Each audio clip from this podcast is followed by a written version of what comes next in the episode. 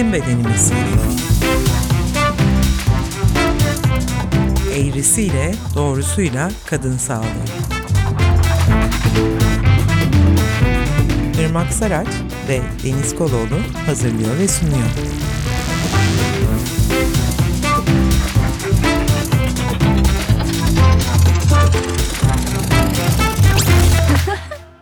Herkese merhaba. Bizim bedenimizin 10. bölümüyle karşınızdayız. Ben Irmak Saraç. Ben Deniz Koloğlu. Hoş geldiniz.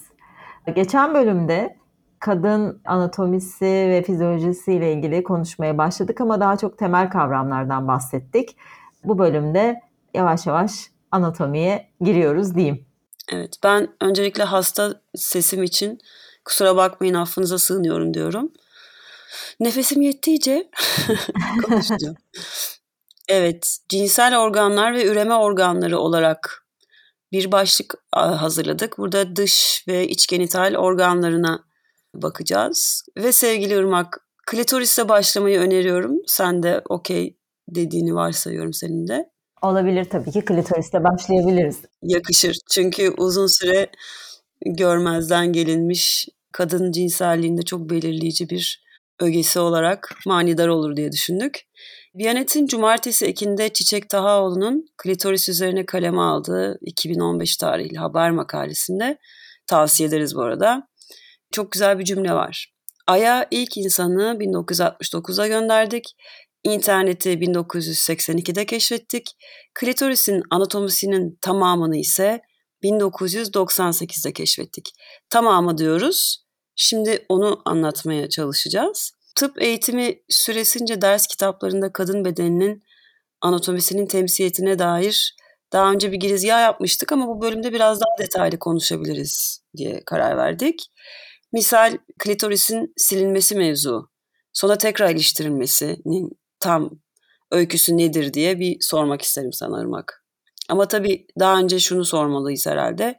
Anatomi kitaplarına ilk ne zaman girmiştir klitoris? Şöyle biliyorsun ilginç bir hikayesi var klitorisin. 17. yüzyılda böyle birkaç yıl aralıklarla daha doğrusu 16. yüzyılda Charles Estienne ve Realdo Colombo arka arkaya birbirlerinden birkaç yıl arayla klitorisi kendileri bulduğunu iddia etmişlerdir. Sonra Fallopio diye biri çıkıyor ki bu fallop tüplerini de tanımlayan kişi hayır hayır ben buldum diyor. Ve böylece klitoris sürekli olarak bir keşfedilme sürecine giriyor aslında. Fakat keşiften kastım tamamen aslında dış kısmından görülen klitorisin baş kısmı. Şöyle bir şey var. Tam olarak anatomisi 1844'te yanlış hatırlamıyorsam Kobel tarafından diseke edilerek gösteriliyor. Fakat ne hikmetse 1844'te bu diseksiyon anatomi kitaplarına girmiyor. Hatta Kobelt'in kendisi bile yıllar sonra bunun üzerinde diyor yani neden girmediğini anlayamadım diye. Ne zamana kadar? Diseksiyonu hatırlatalım istersen. Tamam doğru ben burada e, şey yapıyorum kolaylıkla mesleki hayatımda çok kullandığım için direkt olarak kullanabiliyorum. Diseksiyondan kastım detaylı olarak organ olarak keserek onun gösterilmesi anatomik yapısının diyeyim. Tabii ki bu ölü bedenler üzerinde yapılıyor. Yani kadavralar üzerinde yapılıyor bu diseksiyonlar. Fakat anatomi atlaslarına girmiyor. Mesela Grey Anatomy dediğimiz bir anatomi kitabı var. Grey's Anatomy. Dizisi de var ama anatomi kitabından bahsediyoruz burada. En eski anatomi kitaplarından bir tanesi. 1858'den beri var. 1844'te bahsettiğim Alman anatomist diseksiyonunu yapmıştı klitorisin. Bunu tekrar söylemek istiyorum. Yani ondan sonra çıkan bir anatomi atlası. 1858'deki ilk baskısında klitoris görünüyor. Sonra 13. baskısında gittikçe küçülüyor ve neredeyse kayboluyor gibi. Sonra 13. baskısı dediğimiz şey 1800'lerin sonlarına geliyoruz artık 1893-97. 1900'lerde tekrar isim olarak çıkıyor ortaya ve artık 2000'lerden sonra da daha renkli ve görünür vulvalar. Vulvalar da yerini alıyor. e, anatomi kitaplarında yerini alıyor. Evet nasıl tamamlayacağımı bilemedim. E, dolayısıyla da klitoris aslında tam olarak Kobelt'in tarif ettiği şekilde vajina ile ilişkisi ya da ne kadar büyüklükte olduğu net bir şekilde gösterilmiyor aslında anatomi atlaslarında. Ee, biraz önce senin bahsettiğin sevgili Helen O'Connell'ın ilk bunu gösterişi aslında 1998'de oluyor. Ve 1998'de gene kadavralar üzerinde kesitsel olarak çalışıyor ki kendisi aslında bir ürolog ve burada klitorisin kolları yani bacakları diyoruz pardon ve bulbusları dediğimiz uyarıldığında şişen yapılarıyla birlikte vajinanın kenarından arkasına doğru uzanan büyükçe bir yapı olduğunu gösteriyor aslında. Ve diyor ki şaşırtıcı bir şekilde aslında diyor Cobalt bunu bulmuştu diyor 1844'te. Ama bu bir şekilde bu kullanılmadı bu bulunmuş olan, tarif edilmiş olan anatomik yapı diyeyim. Eğitimlerde de kullanılmadı, kitapları da girmedi şeklinde bahsediyor. Dolayısıyla 1998'de aslında yeniden keşfedilmiş gibi oluyor. 2004'te de Helen O'Connell fonksiyonel MR kullanarak aslında bu 2005'miş çok özür diliyorum. Fonksiyonel MR dediğimiz MR görüntüleriyle de diseksiyonla uyumlu olarak klitorisin bir kadın bedenindeki yerini göstermiş oluyor aslında. Ben de bir kaynakta Odile Buisson ve Pierre Foldes'in sonografi taraması sonucunda üç boyutlu olarak ilk defa çizdik, çiz, çizdiklerini ya da çizdirdiklerini buldum ama 2009 yılında. İşte belki biri tarama, öbürü sonografi yani biri MR, öbürü sonografi. Sonografi ile MR sanırım tam aynı şey değil. Biri ultrason, öbürü MR. Evet, aynen öyle. Peki klitoris kabaca hani seviyoruz bu tür benzetmeleri. Erkek penisinin eşdeğeri midir kadın vücudundaki? Şöyle aslında eşdeğeri değil. Yıllarca da böyle tanımlanmış. Hep kadın genital sistemi de erkek üzerinden tanımlanmış aslında. Ama klitorisle penisin çok büyük bir farkı var. Penis hem üremek e, hem de işemek için kullanılan bir organ.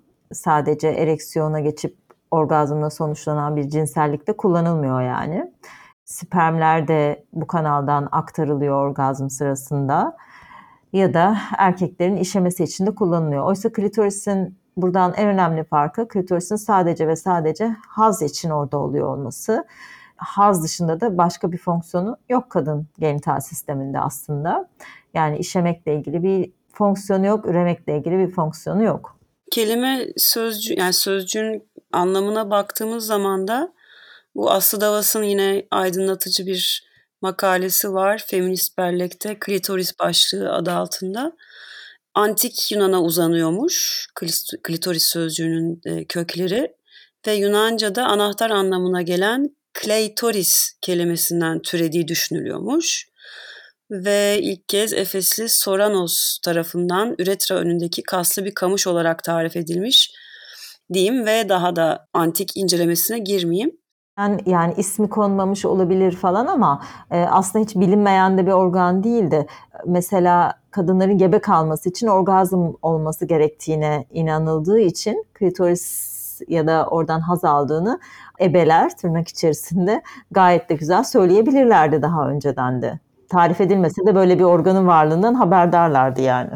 Ee, yine Aslı Davas'ın makalesinde aslında kadının orgazmının kadının doğurması için gerekli olduğu düşünülen bir e, hep bir bağlanlandırılmaya çalışılıyor ya orgazm oluyor işte önce doğurganlık işte artık bilmiyorum tam nasıl bir zeka mekanizması o ama hep bir ilişkilendirilmeye çalışılıyormuş tarih boyunca.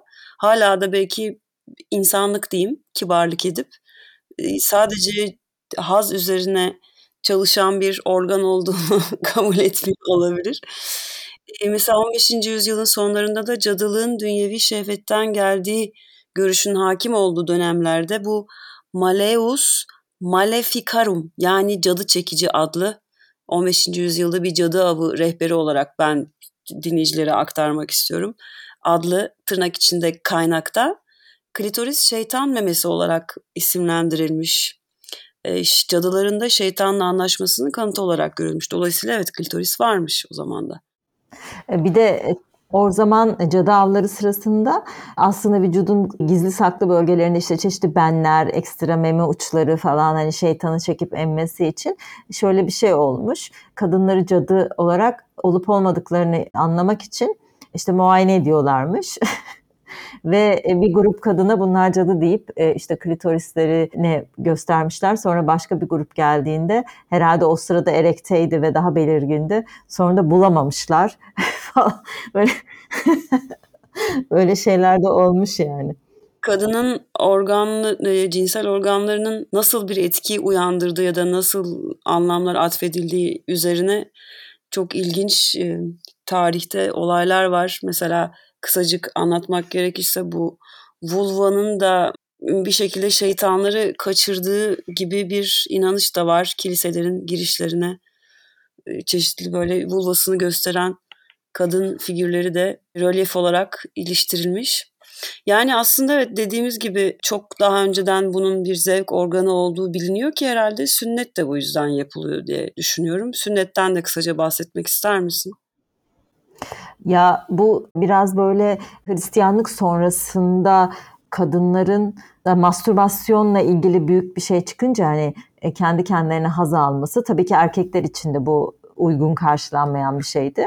Ama kadınlar için tabii ki daha da kötü olarak görülüyordu.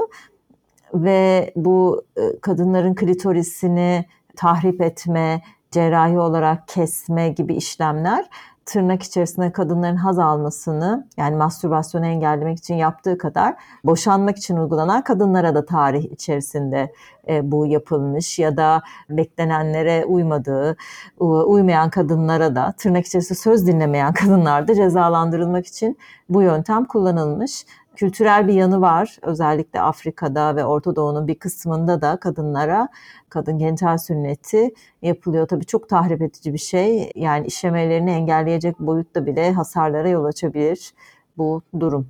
Maalesef hala da devam ediyor bu kültürel durum ama tarihte de bir karşılığı var. Yani vajinayı kapatacak derecede vulvaya dair bir nasıl denir? Neydi o alma işleminin adı yine ben çıkarma ektomi yani. Evet. Vajinoektomi mi diyeceğiz bilmiyorum ama insanın vajinasını niye kapıyor? Çocuk da mı yapmasın hani? Vajinayı kapatmak gibi olmuyor da e, mesela dudakçıkların bir kısmı alınabiliyor klitorisle birlikte. Çünkü biliyoruz ki dudakçıklarda da aslında e, haz duyusu var. Oralar alınabiliyor ve yapışıklıklar sonucunda idrar yaptığımız delik de hemencecik klitorisin altında olduğu için yapışıklıklara bağlı kapanabiliyor ya da hasar görebiliyor. Vajinayı kapatmak diye bir şey söz konusu değil çünkü o zaman doğurganlık etkilendiği için ve onu da hiçbir zaman istemedikleri için. Belki bir cezalandırma yöntemidir o bilmiyorum. Başka bir şeydir. Evet ama klitorisin çıkarılması esnasında dudakçıkların çıkarılması vesaire bunlar yapılırken ya da mesela o meşhur mısır gevreği üreticisi Doktor Kellogg da mesela karbonik asit dökmek gibi yöntemler uygulamış. E, bu tip şeyler kolaylıkla idrar deliğinin de hasar görmesini çünkü çok yakın komşulukta sebep olarak kadınların sonrasından işemesini de ve idrar yolları ile ilgili de ciddi sıkıntılara yol açabilir tabii ki. Bu arada kadının cinselliğinin e, önemli noktası klitorisin ya da işte vulvasının hani bunun insanlar ve özellikle de kadınların kendi bedenlerini tanımaması namına söylüyorum. yeterli derecede bilimsel bilgi olmaması, e, halk arasında yani kişilerin kendisini tanımaması ya da kad- kadınları tanımayan erkekler, e, kadın bedeninden bir haber erkekler vesaire vesaire. Bunların temel sebebi erkeklerin dışarılak bir organı, kadınların ise içerlek bir organı olması sebebiyle değil. Buna aslında belki Yine başka bir ilerleyen zamanlarda da konuşuruz. düzen yani patriarkal düzen sebebiyle olduğunu altını yine çizmeliyiz diye düşünüyorum.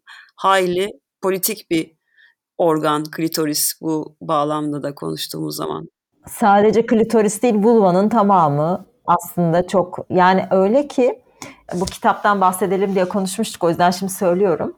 Liv Strömkist diye okunuyor herhalde. İsveçli bir kadın yazar ve çizer. Yasak Meyve diye bir kitabı var. Boğabap yayınlarından da Türkçe'ye çevrilmiş bir çizgi roman. Aslında kadın vulvasının regli de var burada. Bununla ilgili tarihsel bir e, anlatı çok güzel. Orada mesela şunu gördüm. 1972 yılında bir uzaya kapsül gönderiyoruz. Uzaylılar bulursa kendimizi tanıtacak hani o ses falan da olan. İçinde de resim var. Bir erkek ve bir kadın. Yani bir dişi ve bir erkek diyeyim. Ve erkeğin penisi var. Kadının vulvası yok. Nasıl yani? Barbie gibi mi? Barbie gibi. yani o kadar yasak bir şey aslında. Senin de dediğin gibi daha kutsal atfedildiği dönemler olmuş. Vulvaların göründüğü, özellikle Hristiyanlık öncesi dönemlerde onun da bir ismi var. Şilagik. Aha, evet böyle değişik bir ismi var ve hani bu çizimler kutsal mekanların önlerine yapılmış. Yani kutsal olduğu şöyle düşünülüyor antik bulgularda. O kadar dokunulmaktan düzleşmiş aslında bunların yapıldığı taşlar. Böylesine bir kutsallıktan tamamen bir yasaklı duruma gelme hali var tabii ki. Klitorisle ilgili de şöyle söyleyebiliriz. Klitoris hani tekrar tekrar işte bulundu, küçüldü, büyüdü, göründü, kayboldu, en sonunda tekrar bulundu falan. Dilimizde de aslında kayboluyor. Şimdi ve bu sadece klitorise özgü değil aslında. Kadın genital organları vulva, da, vulva içinde var mesela. Vulva da çok az kullanılan bir kelime. Çoğu zaman onun yerine vajina kullanılıyor. Bir tane araştırma yapılmış. Günlük kullanımda klitorisin ne kadar kullanılmadığı, aslında bu da bir tür bu kadın genital sünnetine klitoridektomi deniyor yani klitorisin çıkarılması. Bu da sözde konuşmada klitorisin çıkarılması olarak değerlendiriliyor. 2000 yılında yapılmış bu çalışma. Shirley Ogletree ve Harvey Ginsberg'in bir çalışması. Psych Info diye bir şeyi taramışlar, e, makale tarama programını. 1887 ile 2000 yılları arasında ve 1482 penis sözcüğüne karşılık 409 vajina ve 83 klitoris bulmuşlar. Cinsel eğitim amaçlı 57 kitap tanımışlar. Vajina, uterus, penis ve klitoris aramışlar ve bunlarda penise karşılık klitoris, vajina ve uterusun toplamının bile daha az olduğunu görmüşler. Ve kolej öğrencilerine de sordukları zaman vajinanın penisin eşdeğeri olduğunu ve en duyarlı alanında vajina olduğunu bulmuşlar. Çok dramatik geldi. Çünkü hani dilimizde de kullanmadığımız bir şeyin karşılığını aramak da belki bedenimizde çok yani bulsak da ne diyeceğiz ki? Beyhude. Klitorisin tam bir tarifini yapmaya gerek var mı programda yoksa bunları anlatan çeşitli videolar var. Mesela Rayka Kumru'nun çok güzel tarifleri var. Klitoris, vajina, vulva. Onları mı önersek? Bence olabilir pek çok aslında şey var. Klitorisle ilgili sanatsal olarak da çalışan kişiler var. Bunlardan bir tanesi Sophia Wallace diye biri. Klitorisi diye bir projesi var. O proje kapsamında üç boyutlu klitorisler işte ve bir takım görseller hazırlıyor. Mesela bir tane clitorosity hani curiosity klitorisle birleştirmiş bir sözcük tam okuyamadım. O Laura Kingsley diye o da böyle kamusal alanlara klitoris resimlerini çiziyor. Gibi gibi aslında evet sanatsal olarak da çok güzel şeyler var. Bir de Le Clitoris diye bir animasyon var 3 dakikalık. YouTube'da e, bununla bulabilirsiniz. 2016 yılı bir Fransız yapımı.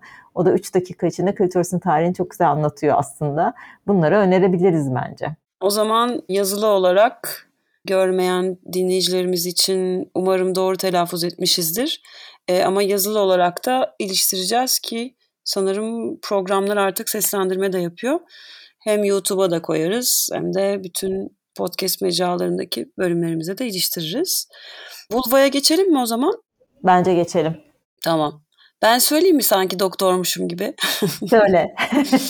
Şimdi vulvamız büyük dudaklar yani labium majör, küçük dudaklar labium minör, idrar yolu açıklığı yani üretral açıklık ve vajina girişinden oluşuyor. Aslında şimdi klitoris de saymalıyız değil mi burada? Evet, klitoris de bunun parçası. Bir de aslında daha yukarı doğru uzanan kılların da olduğu bölgede vulvanın bir parçası. Mons pubis diyoruz oraya da. Daha yukarı doğru, pubik kemiğin üzerine doğru uzanan alan da aslında vulvanın bir parçası. Türkçeleşmiş adı var mı onun hani büyük dudaklar, küçük dudaklar diyoruz. Oraya ne diyoruz? Yoksa tıbbi olarak mı ismi var sadece sende? Biz Mons diyoruz. Mons, Mons diyorsunuz. Mons pubis, evet Mons pubis diyoruz. Venüs tepesi falan da olarak da adlandırılıyor ama bu hani e, hani ne bileyim bazen klitoris içinde kullanılabiliyor karışmasın diye o yüzden söylemedim ama evet. Anladım. Ne demek istersin vulva ile ilgili? Ya aslında vulva da yani kadın genital sisteminin tamamı bence bir erkek üzerinden tanımlanmış sonra da yeterince tanımlanmamış. Yani tanımlanmamaktan kastım şu aslında. Bu biraz da program için okuma yaparken şunu gördüm. Klitorisin Grey's Anatomy'deki yolculuğu ve anatomi atlaslarında genel olarak kadın genital sisteminin yolculuğuna da bakınca bir tane vulva çizimi sonrasında da bir tane vulva fotoğrafı oluyor. En son zamanlarda ergenlik öncesi ve menopoz sonrasında da fotoğraflar eklenmiş anatomi atlaslarına. Ama şunu söylemek istiyorum. Neden bunu söylüyorum aslında? O kadar çeşitliliği ve e, olan bir organ ki yani dudakçıkların boyutu adet gören yani adetten öncekiyle sonraki arasında bir fark var. Dudakçıklar iç dudaklar diyeyim ya da labia minora. Bunlar zaman içerisinde büyüyebilir ve renkleri daha koyu olabilir. Bir taraf bir taraftan büyük olabilir ve bir normali yok aslında. Yani normalden kastım şu. Mesela bir kan şekeri için bir normal değer vardır değil mi? Bir şeyin altında olursa aa çok düşmüş deriz ya da bir şeyin üzerinde olduysa aa çok yüksek bir durum mu var deyip bir araştırmaya gideriz. Ama küçük dudaklar için böyle bir şey yok. Zorla tanımlamalar yapılmaya çalışılmış. İşte şu kadar santimin üzerindeyse bu kadar bir şey. Ama bu yani hani bunun üzerindeyse cerrahi yapalım, altındaysa şunu yapalım gibi bir şey yok aslında. Buradaki norm tamamen kafamızın içinde olan bir şey. Doktorlar açısından bakarsak zaten o çeşitliliği görerek yani kadın doğum uzmanlığını bir tarafa bırakıyorum ki kadın doğum uzmanları da aslında hani bu konuda fikir yürütmek konusunda hevesli olabiliyor bazen. Ama normal bir tıp eğitiminde kaç tane vulva görerek çıkıyoruz? Çok kibar bir insansın bu arada. o yüzden hani doktorların da bu konuda büyük bir varyasyona dair kafalarında bir resim yok. Kadınlar olarak birbirimize vulvalarımızı gösterip çeşitliliğini de görmüyoruz aslında. Dolayısıyla kafamızda bir şablon var ve e, bu şablon aslında nereye kadar gidiyor? Aynı 72'de vulvası olmayan kadın resmini gönderen zihniyete ya da işte Barbie bebeklerlere yani hiç vulvası olmayan bir çizgi dahi olmayan yani bebeklere kadar gidiyor. Neredeyse sileceğiz bulmamızı elimizde olsa. Bütün bunlar hali hazırda bir işlevi olan organın yani işte orada küçük dudakların da bir işlevi var. Oradaki işte nemi tutmak, ne bileyim işte vajina girişini korumak.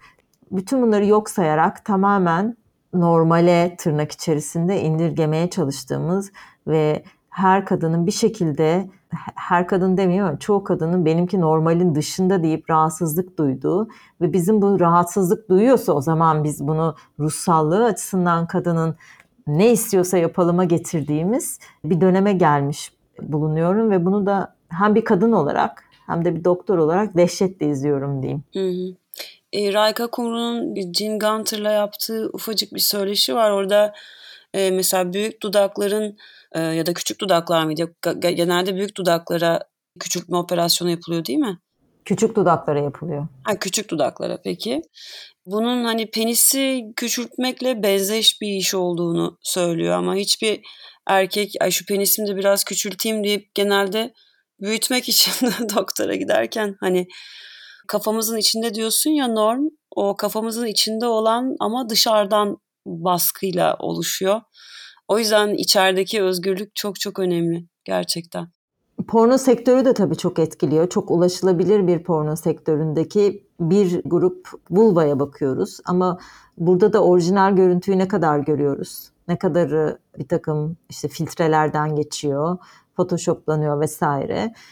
O yüzden ne kadar çok vulva görürsek aslında kendimizinkinin aa hiç de öyle değilmiş diye ki kadınlara e, bu bu, bu çalışmalar yapılmış yani kadınlara çeşitli vulva fotoğrafları gösterdikten sonra aa benimki o kadar da tuhaf değilmiş ya ya gelmiş kadınlar. O yüzden kadınlar ne kadar çok vulva görürse o kadar iyi olabilir. Hani bunu da belki bunun için de bir şeyler söyleyebiliriz. Hani kaynak gösterebiliriz en azından. Oralara bakmalarını çok isterim. Çünkü gerçekten yani hepimiz güzeliz ya. yani güzellik göreceli bir şey ve şişman ve güzel olabilirsiniz, zayıf ve güzel olabilirsiniz. Koca dudaklı bir vulvanız olur, yine güzelsinizdir ya da işte yok gibidir, yine güzelsinizdir. Önemli olan çünkü zevk almaktır aslında hayattan ve cinsellikten.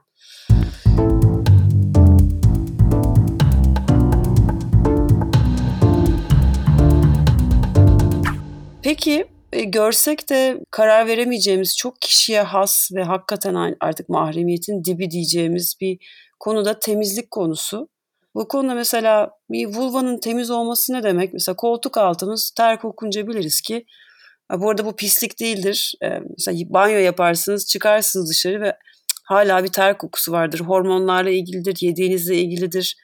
Yani pislik ve temizlik de çok göreceli şeyler. Bunun da kendimce örneğini verdikten sonra e, temiz bir vulva ne demek diye sormak istiyorum bir tıp doktoruna. Soruyorum. Sordum. ya vulva zaten temizdir diyeyim. Yani ekstra temizlik gerektirmeyen bir organ. Kendine has bir kokusu oluyor gerçekten. Ama hani oraya pislik atfetmek diyeyim de o da öğrenilmiş bir şey. O da iki şeyle bağlantılı bence. Kadın cinselliğiyle bir tanesi bağlantılı. Yani kadın cinselliğinin kötü olarak algılanmasıyla, kirli olarak algılanmasıyla bağlantılı bir şey. İkincisi de bu da kadınları baskı altında tutmanın başka bir yolu. Yani kendi genital organlarını kirli görmek, çirkin görmek ve onları başka bir şeye yönlendirmenin bir yolu ve kolay bir yolu aslında. E, vulvamızı temizlemek için ekstra bir şeye ihtiyacımız yok. Kıllar da dahil olmak üzere orada bir işlevleri var. Tamamen kişisel konforumuza göre hani nasıl istiyorsak öyle. Aynen. Bir de e, bu vulva ile ilişkili yaklaşımların e, aslında değinmedik ama ırksal da bir yanı var biraz. Geçen programda birazcık bahsetmiştin. Bahsetmiştik işte bu Totenheim Hottentot Venüsü olarak 1800'lü yıllarda köle olarak Güney Afrikalı bir e, kadını getiriyorlar ve sergiliyorlar aslında büyük kalçalarından dolayı ve dudakçıklarının büyük olmasından dolayı ırksal olarak da tırnak içerisinde beyaz ırkın vulvasındaki dudakçıkların daha küçük olduğu çünkü daha üstün olduğu evrimsel olarak ne kadar gerideyse dudakçıkların da o kadar büyük olduğuna dair de yorumlar yapılmış aslında. Yani bunun as, e, ırksal bir yanı da var. Evet, iç genital bölgeye girelim mi artık? Ne dersin? Girelim bahsettim biraz önce. Meğer vajina kanalının büyük bir bölümünde zevk almamızı sağlayacak bir sinir ağı neredeyse yokmuş diye not aldım burada. ne diye. yani burada e, vajinanın girişi biraz hisli. Daha sonra da serviks bölümü sanırım asıl hisli olan kısım. Orta kanal ki yaklaşık 7 ila 10 santim miydi standardını demiyoruz işte doğuran kadında başka türlü genç bir kızda başka bir türlü genç bir kadında işte bilmiyorum onu sana atayım mı topu orada artık? E, normalde vajina 7-8 santim ama mesela uyarılma ile birlikte o da uzuyor. E, girişteki 1,5-2 santimlik bir alanda ağrı acı duyusu da dahil olarak yani his duyusundan kastımız o. Onun dışında vulvanın kalan kısmında pardon vajinanın kalan kısmında dokunma duyusu var. Yani dokunduklarımı hissedebilir ama ağrı acı duymamasını bekleriz orada yani hiç denemedim. Bence kimse de denemesin ama hani neredeyse cerrahi bile yaparsınız lokal anestezi olmadan gibi sözlerde okudum çeşitli yerlerde. Ama tabii ki denenmemesi gerekir diye düşünüyorum. Rahim ağzında da şöyle rahim ağzında aslında en çok rahim ağzının genişlemesine karşı bir ağrı duyusu var. Doğum eylemi esnasında da mesela açılırken ağrı duyar ama dokunma hissi orada da vardır başka türlü ağrı da taşıyabilir. İşte ne bileyim bir enfeksiyon varlığında vesaire. Ya da cinsel ilişki esnasında vajina mesela yeterince uyarılma olmadığında, vajina yeterince uzamadığında ya da bazı pozisyonlarda penis rahim ağzına ittirdiğinde bir duygu oluşabilir ve bu ağrı olarak hissediliyorsa bazen enfeksiyonlarla ilişkilendirilebilir. Ama bazen ağrı olmasa bile bazı kadınlar bunu rahatsız edici bulabiliyorlar. Böyle durumlar olabilir. Yani rahim ağzındaki histe böyle bir his diye tarif edeyim. Tıbbi adı ıslanma mıdır? Bu arada bilmiyorum ama uyarılmanın sonucunda vajinada salgılanan sıvı hani penetrasyonu kolaylaştıran ne diyoruz ona? Evet yani ıslanma olur. Vajina girişindeki çeşitli bezlerden salgılanan uyarılma esnasında ıslanma da olur. Klitoriste sertleşme, uzama olur klitoriste de ve bizim erektil doku dediğimiz damardan zengin uyarıldığında şişen dokuları var. Vajinanın girişinde iki yanda duruyor. Onlar da aslında şişer uyarılma esnasında ve vajinanın da boyu uzar. Bunlar uyarılma esnasında genital bölgedeki değişiklikler. Bu genital akıntı dediğimiz e, vajinal akıntı olarak da anılıyor ama aslında hem vajina ve hem rahim ağzındaki küçük bezlerden salgılanan bir sıvıymış. Doğru mu?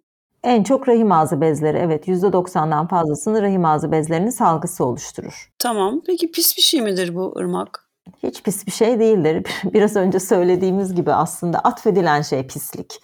Oradaki ıslaklığa bile tahammülümüz yok diyeceğim. Ve bir yandan da şöyle düşünüyorum. Bunun cinsellikle ilgili bir yanı olsa gerek. Çünkü uyarılma esnasında da ıslanma oluyor ya. Yani ıslaklık belki de sürekli olarak alttan alta pislik, kirlilik buralardan mı geliyor diye sık sık düşünüyorum.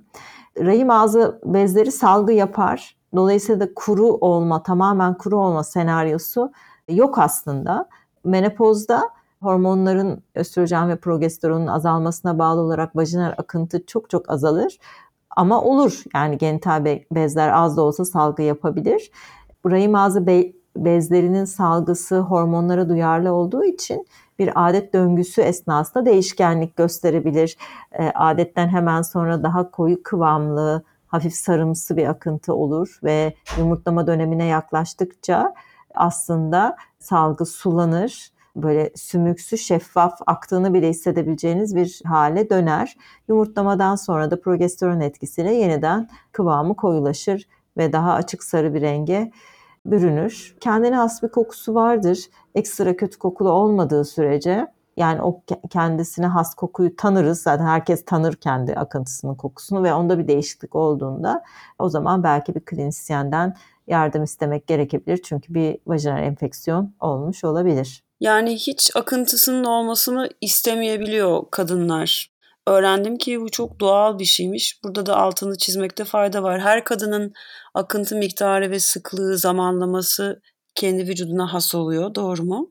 Doğru. Evet değişkenlik gösterir. Her kadında aynı değildir. Yani akıntının olmaması sağlıklı demek değil. Onu ben de düz bir insan olarak, tıbbi herhangi bir geçmiş olmayan biri olarak söylemek istiyorum bir kadın olarak. Evet böyle bir senaryo yok. Sıfır akıntı diye bir senaryo yok. Evet bu çok önemli bir bilgi. Teşekkür ederiz. Peki gelelim hepimizin oluştuğu rahime. Üç tabakadan oluşuyormuş değil mi deyip topu yine atıyorum doktora. Yani rahimin bir iç tabakası var. Endometrium diyoruz biz buna. Bu e, Latince isimleri de arada söylüyorum hani e, bir doktora gittiğimizde duyarız vesaire aklımızda kalsın diye. Rahimin iç tabakasında da endometrium. Bu tabakanın şöyle bir önemi var. Adet döngüsü sırasında her ay adet gören kadınlarda bu kalınlaşır. Kalınlaşmasının sebebi de aslında gebelik oluşursa yerleşsin diye bir hazırlanmadır. Gebelik oluşmazsa da bu kalınlaşan doku atılır adet kanıyla birlikte. Kas tabakası var.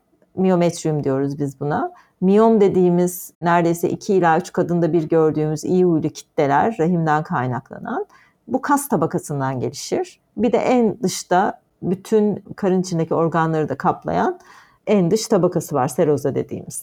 Nerede duruyor rahim? Onu da söylemekte şey var herhalde. Leğen kemiğin içerisinde bağlar yardımıyla asılı durmakta. Gerçekten büyüleyici bir yapı. Asılı duruyor. Yani birkaç bağla birlikte rahim leğen kemiğinin çeşitli yerlerine tutturulmuş durumda. Ama böyle çok sabit bir hiç hareket edemez bir noktada değil. E, kendince hafif bir hareketi var. Tamamen fikse olursa zaten yani hiç hareketsiz olması bize bir takım patolojileri çağrıştırabilir. Ve gebelik oluşursa, oluştuğunda da sağlıklı devam eden bir gebelikse neredeyse bu önde iman tahtası denir ya sternumun neredeyse onun bittiği yerin dört parmak altına kadar da büyüyebiliyor bebekle birlikte. Bol bol çişiniz gelebiliyor o zamanlar. Evet bebeğin baskısı nedeniyle mesane çok yakın komşuluğunda önde.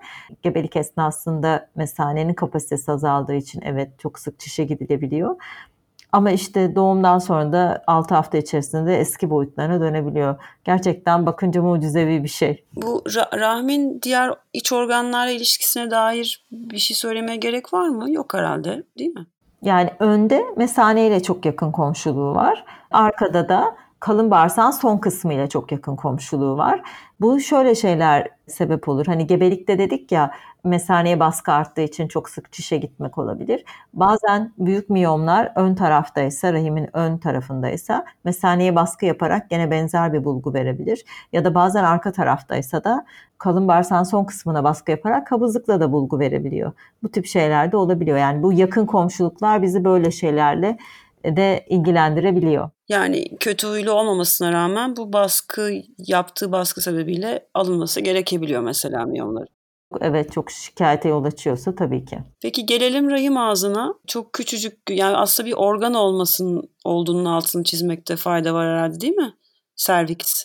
Rahim ağzı, rahimin bir gövde kısmı var, bir boyun kısmı var. Boyun kısmının sonunda da rahim ağzı var aslında.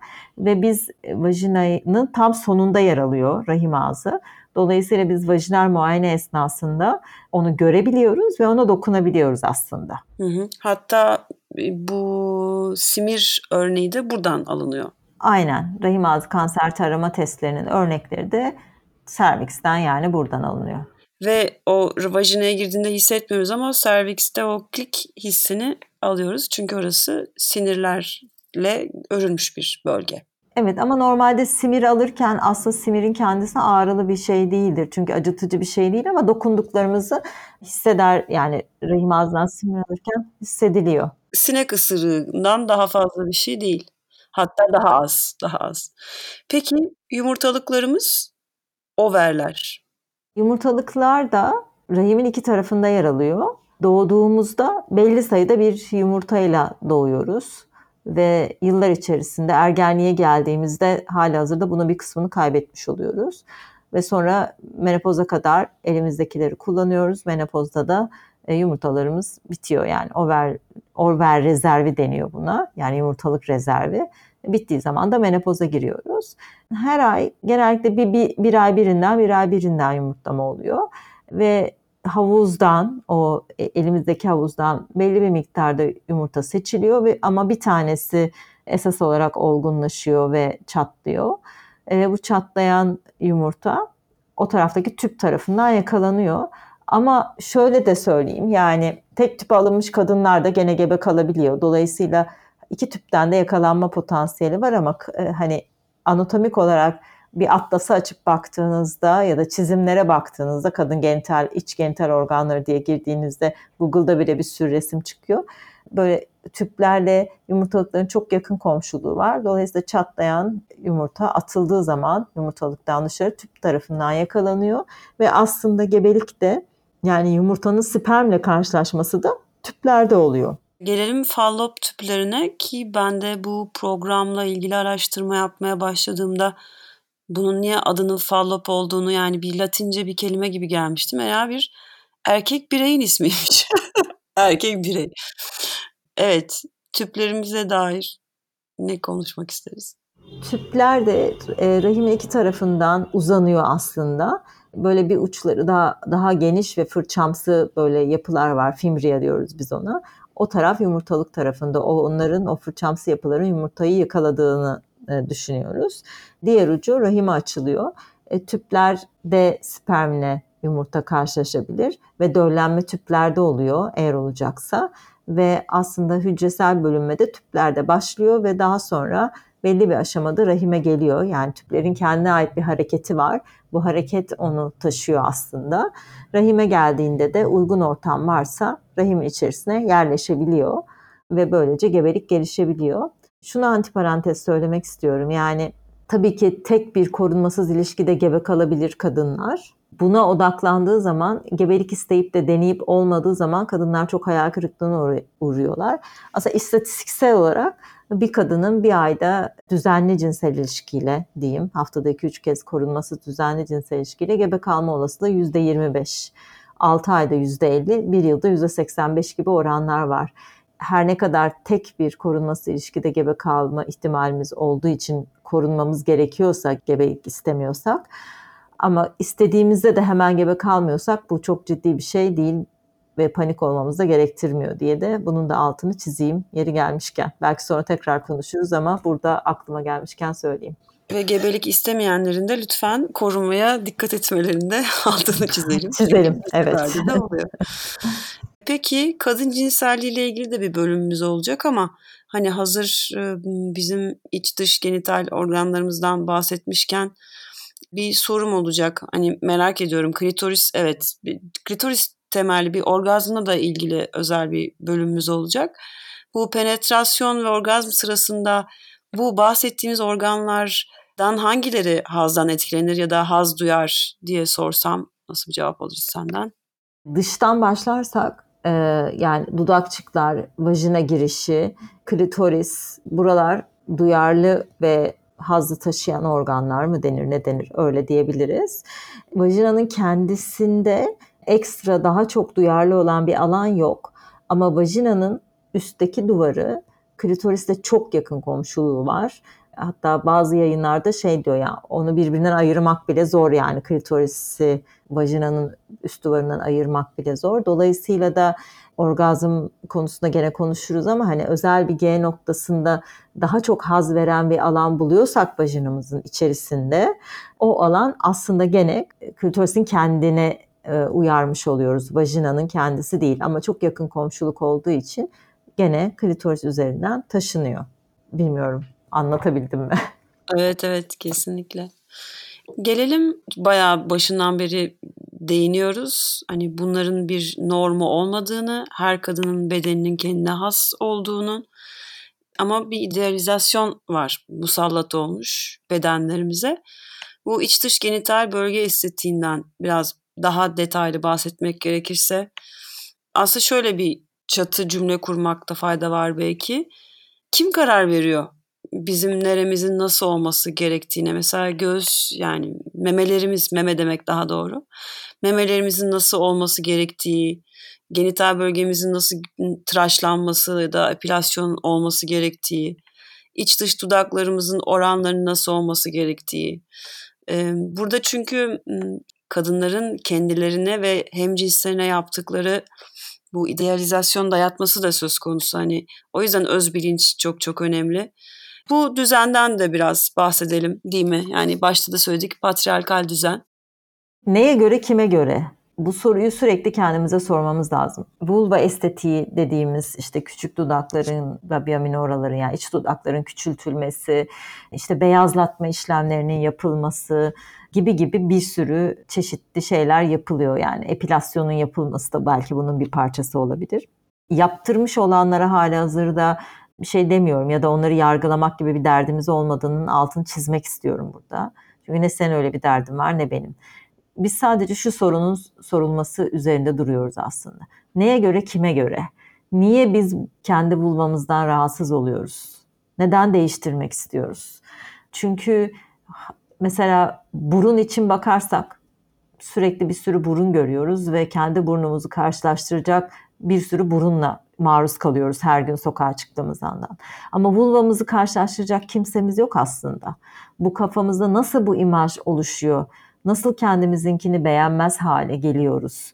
E, bu soruların sorulmasını istiyoruz ve bunların gelişiminde en başta da söylediğim gibi bence tıbbın çok büyük bir katkısı var. Çünkü tıp zaten varyasyonu burada tarif etmeyerek bir eksiklik yapıyor. Yapmış yıllar içerisinde. Şimdi bir tık daha duyarlı. Bir de tabii porno sektörü var. Bunu da es geçmeyelim. Burada da bize tek tip bir şey dayatılıyor aslında. Bir de kadın cinselliğini yok saymaya çalışan patriarka var aslında burada. O da zaten genital bölgeyi neredeyse sıfırlamaya çalışıyor. Ne kadar küçük ve yok olursa o kadar iyi ve böylece hali hazırda kendi vulvamıza yabancılaşmış oluyoruz. Vulva ismini kullanmıyoruz. Çoğu zaman vulva vajina ile eşdeğer kullanılıyor. Vulva demek yerine vajina demeyi tercih ediyor kadınlar ya da erkekler. Dilimizde de yok ediyoruz aslında kendi genitallerimizi, e, dış genitallerimizi. Ya da mesela topluca bir rahim deme hali vardır. Rahmim dendiği zaman kadınlar orası bütün genital organlar rahim olarak tarif ediliyor. Böylece de kendi genital, dış genital organlarımızı hem dilimizden hem de bedenimizden değiştirerek ya da görünmez kılarak yok etmeye çalışıyoruz gibi geliyor. Ve bunun da bireysel tercihimizin ne kadar bireysel olduğunu kendi kendimize sormamız gerekiyor. Neden böyle düşünüyorum? Neden beğenmiyorum? O yüzden de çeşitliliği görmek çok çok iyi. Burada belki Vulva Galeri internet sitesini söyleme, söyleyebiliriz. Çeşitli vulvaların göründüğü The Great Wall of Vulva o heykeltıraşın yaptığı. Bunların hepsini paylaşalım bence dediğim gibi yazılı evet, olarak. yazılı olarak da paylaşalım. Görmek lazım. Çok çeşitli vulvalarımız var. Vulvalarımızı sevelim. ne diyeceğimi bilemedim. Bu senin de bahsettiğin benim de Ceren Düven'in beş harflerdeki yazısından öğrendiğim Yasak Meyve kitabı. Burada beş tane isimden işte John Harvey Kellogg, Dr. Isaac Baker Brown, Aziz Augustinus, John Money, Cadı Avı Çetesi, Baron George Cuvier ve İsveç Kraliçesi Kristina'nın mezarını açan adamlar, tarih boyunca kadın cinsel organıyla kafayı bozmuş bir takım adamlar olarak anmış bu isimleri. Liv Strömquist. Buradan aklıma benim Sigmund Freud geldi. Klitoral orgazmın ergen ve frigid bir olgu olduğu tespiti kendisinin kadınların bedenlerinin arasına giren tırnak içinde bilimsel bilgilerden biri. Onun yerine vajinal orgazmı yüceltiyor ve e, bu tarafa yönlendiriyor kadınları. Ve yankı da buluyor. Hala da kadınlar arasında Aa sen vajinal orgazm olmadın mı? Teatral e, ses tonuyla sundum ama cümlesini işte biliyorsunuz. Bunun müsebbibi bu konuyu bilmeyen kadınlar değil, bunu devam ettiren zihniyet. Şunu soracağım, erkek egemen bilim dünyasına karşı kendimizi nasıl savunabiliriz? Evet, bizim bedenimizi hazırlamak bizim için önemli. Katkısı olursa ne ala. Başka ne yapabiliriz Irmak? Bir doktora gidiyoruz ve senin gibi doktor olmuyor ve diyor ki ya istersen böyle bir estetik operasyon olabilir çünkü seninki biraz şöyle diyebiliyor bir doktor. Adana'da bir doktor kendi sitesinde artık işte genital estetik e, günümüzde kabul gören bir şey diyerek bunu yaptığının reklamını veriyor mesela hani. Bir tane değil ki bir sürü var. Reklamı yapılan bir şey. Yani burada himene hiç girmedik tabii ki. Yani kızlık zarı demek istemediğim için himen diye belirttiğim o da dış genital organımızın bir parçası. Ee, bekaret mevzusunda konuşacağımız için. Ee, onun da işte bir hediye olarak sunulması sevdiğimiz erkeğe kendimizi ilk birliktelik olarak sunabilmemiz için e, bunun hediyesi gündeme gelebiliyor vesaire yani bir cerrahi olarak. Nasıl savunabiliriz kendimizi? Bu konuda okuyarak, e, bu konuda bir sürü konuşan kadın var. Podcastler var, ne bileyim işte dediğim gibi kitaplar var. Bakarak, sorarak, doğru bilgiyi sunduğuna inandığımız insanlarla konuşarak kendi bedenimizi sahiplenmek diyorum ben yani kabul etmek ve sahiplenerek ancak böyle savunabiliriz kendimizi gibi geliyor. Ya bu kişisel gelişim dalgasında kendimi seviyorum cümlesinden daha öte bir şeyden bahsediyoruz. Evet evet ondan daha öte bir şeyden bahsediyorum. daha derinlikli ve çocuklukta eğitimini alsaydık keşke bugün bunlarla boğuşmak zorunda kalmazdık.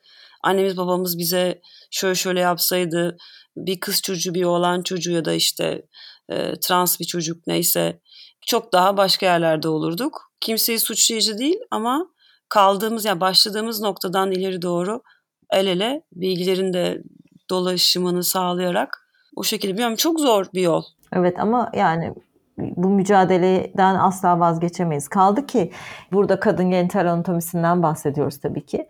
Mesela interseksi de tıp hiç görmüyor. Interseks genitalyası ile ilgili de bir şey yok. Yani anatomi atlaslarında teorik olarak textbooklarda geç, geçse bile pratik olarak yani bu biraz önce söyledin ya İsveç kraliçesi Krista'nın mezarını İsveç kraliçesi interseks miydi değil miydi diye açmışlar. Çünkü kadın tırnak içerisinde kadın kalıplarına uymuyormuş e, İsveç kraliçesi. Bu yüzden de öldükten bilmem kaç yüz sonra biz bir geri dönüp mezarına bakalım demişler. Ve sonunda da makaleye demişler ki kemik yapısı olarak interseksin çok belirgin bir özelliği yok. İşte bu kararı, bunu yapmak isteyen erkekler, kararı verenler, bu izni verenler de erkekler. Dolayısıyla da bu mücadeleden asla ve asla vazgeçemeyiz ta ki bu eşitlik sağlanana kadar. Konuşacak daha çok şey var ama biz kısa kesmeye çalıştık konuları kendi içlerinde. Gelecek bölümde de Himen'i konuşuyor olacağız. Himen, uğruna canlar giden bizim ülkemizde bekaretten bahsedeceğiz. E, konuğumuz da e, bekaretin el değmemiş tarihinin çevirmeni ve ona çok güzel bir ön söz yazmış olan sevgili Emek Ergün. Çok heyecanlıyım şimdiden bu konuşma için. Evet. Gelecek bölümde görüşmek üzere. Sağlıklı günler diliyorum. Hoşçakalın. Hoşçakalın, görüşmek üzere.